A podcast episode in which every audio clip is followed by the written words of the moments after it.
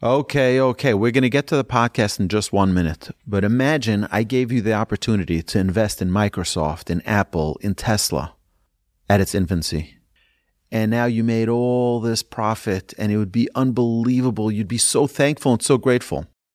I believe that that day is today for Torch because for the next 36 hours, every donation you contribute at givetorch.net is doubled by our generous matchers, and you can come in at the ground floor. Yes, last year over 1 million people enjoyed our podcasts.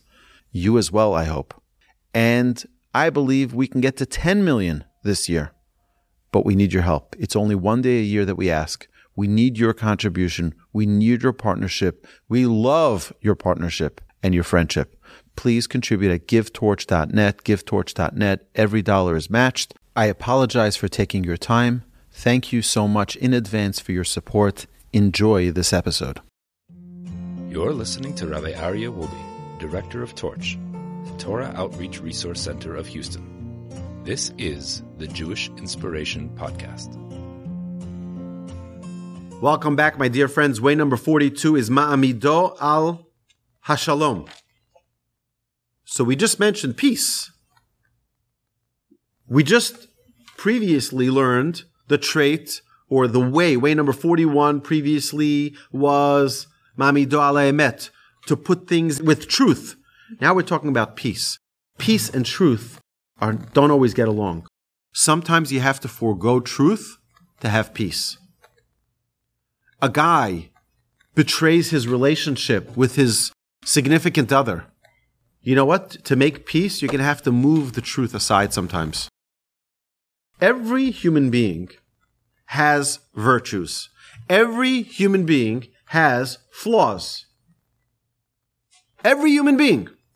Yet we see that there are people who are completely in love with one another. How's that possible? If you know that the person you're with, that you're in love with, has flaws, how can you be in love with them? You know why? Because you choose their virtues over their flaws. We all choose to love people who have flaws, notwithstanding that these are significant flaws at times. But we choose. There you go. But that's the thing. That's the amazing thing is that if we realize that every human being has qualities, has virtues, and every human being has flaws, has negative aspects of their character, it's only a choice of what we're going to focus on. Are we going to focus on their good?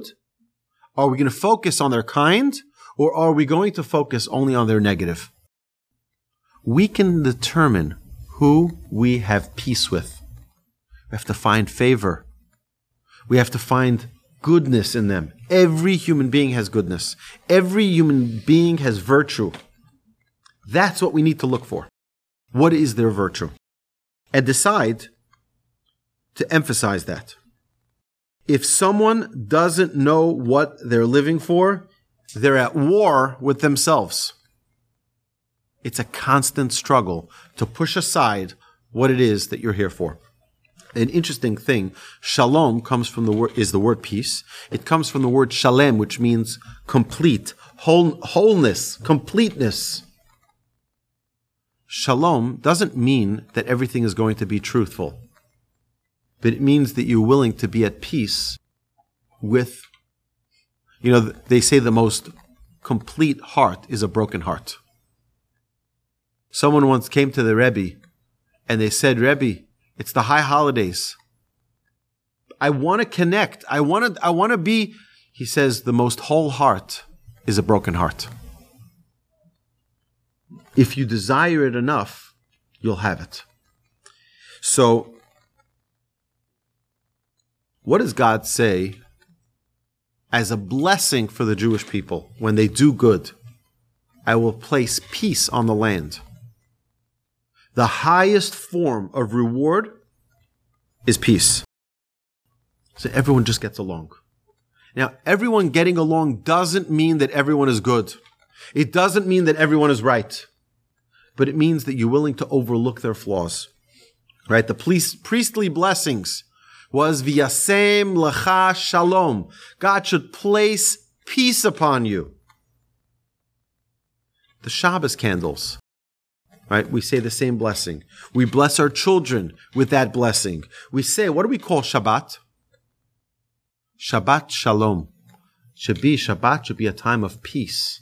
It should be a time of serenity. It should be a time where we just, it's time to overlook all of the craziness of our week. It's time to overlook all of the, the battles and the struggles. It's a time where we, we see the positive in the world. We say in our, in our prayer on Shabbat, Mincha time, we say, Shalom Vishalva. We look for peace. We look for what type of peace? Pleasant peace. One which is with everyone, we can have peace in this world. What do we need for peace? Number one, we need will for peace. We need to really will it. We need to desire that peace. to make peace, we have to be makdim shalom. One of the things the Mishnah teaches us is to advance hello to one another. So when you're in the elevator and everyone's in their little corner with their briefcase going running up to their office, be the one to say hello, everyone. Good morning. You know what you'll do to everyone? You put everyone at ease. Everyone will be, suddenly that tension is taken out. Suddenly everyone will smile. A person needs to be careful not to be so high and mighty of the, of the, uh, uh, with themselves. You could be pleasant with others. You can be kind. You can be, you can bestow kindness on other people by bringing that peace to them. You cannot have peace while being mediocre. You've got to go all the way. See the positive in other people. You know what they say? If you think big, you become big. You think small, you become small. Look around the world and see how much you can accomplish. You know who's really, I think, an example of someone who doesn't give in to mediocrity? Think of a very good example in our modern day world Elon Musk. He upended the entire automobile industry. How many people tried to make their own cars? Thousands of people. But yet, he is the, the pride, so to speak, of innovation. He has the most advanced technology in his cars. He has uh, artificial intelligence driving his cars.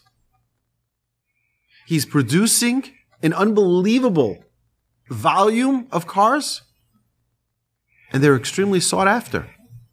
Whoa, that's only one project. He has the SpaceX, which is the envy of the world. You know, it's an amazing thing. He did it with a with a couple million dollars, put together his own space enterprise. Do you realize that the budget of NASA is in the tens of billions of dollars? And now they're asking him for a ride. They want to hitch a ride to space with him, with his little company, SpaceX. It's not, it's not because he's brilliant. It's because he thinks big. I don't know if he's a good father. I don't know if he's a good parent. I don't know if he is a good spouse. I don't know if he's a good boss. I'm not judging his personality. I'm judging his ambition. He thinks big, and therefore he is big.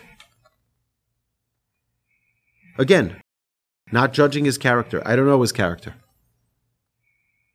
But that's the way we need to think. And to be a person of peace, you need to think big as well.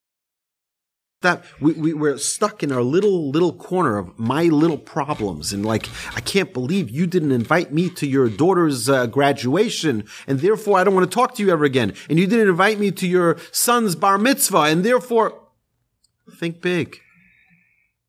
We have a postal service that, you know, a high percentage of the things that are mailed to your house don't make it to your house. Maybe that's the problem. No, no, I know that. Think big. People are greater than that. So, my dear friends, let's conclude way number 42. Let's go and not only want peace, pursue peace like Aaron.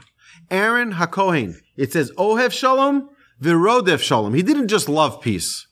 He pursued peace. He went after peace. Everyone loves peace, but are you willing to go out and become uncomfortable to make peace? Aaron would go to two people who were fighting. He would say, "You know, I spoke to him. He says he's he regrets what he did. Really? Yeah, he's just embarrassed to apologize." You go to the other one and say, "I spoke to him yesterday, and he's so embarrassed by what he did." So what happens? They make peace. And what happens if 10 years later they find out that they were duped? Who cares? They already made peace because they looked bigger than it. Aaron didn't just love peace. He pursued peace. Everything that we do, God's name is peace. God says, I'm willing, God's name is also truth, by the way. But God says, I'm willing to put aside truth so that you make peace. Hamivarech is amo Yisrael bashalom. God blesses his people with shalom. I'm putting my own name on you. That's why you're not allowed to say the word shalom in the bathroom. Peace. God says, you want completion? We'll have to give up sometimes on the truth for it. So, my dear friends, let's pursue peace by loving peace and getting uncomfortable to make peace. Get uncomfortable. Be willing to, to be uncomfortable to make that peace in this world. You've been listening to the Jewish Inspiration Podcast, a Torch production. Become a supporter at torchweb.org because your assistance enables more Torah learning around the globe. To find more lessons offered by Torch, please visit torchpodcasts.com.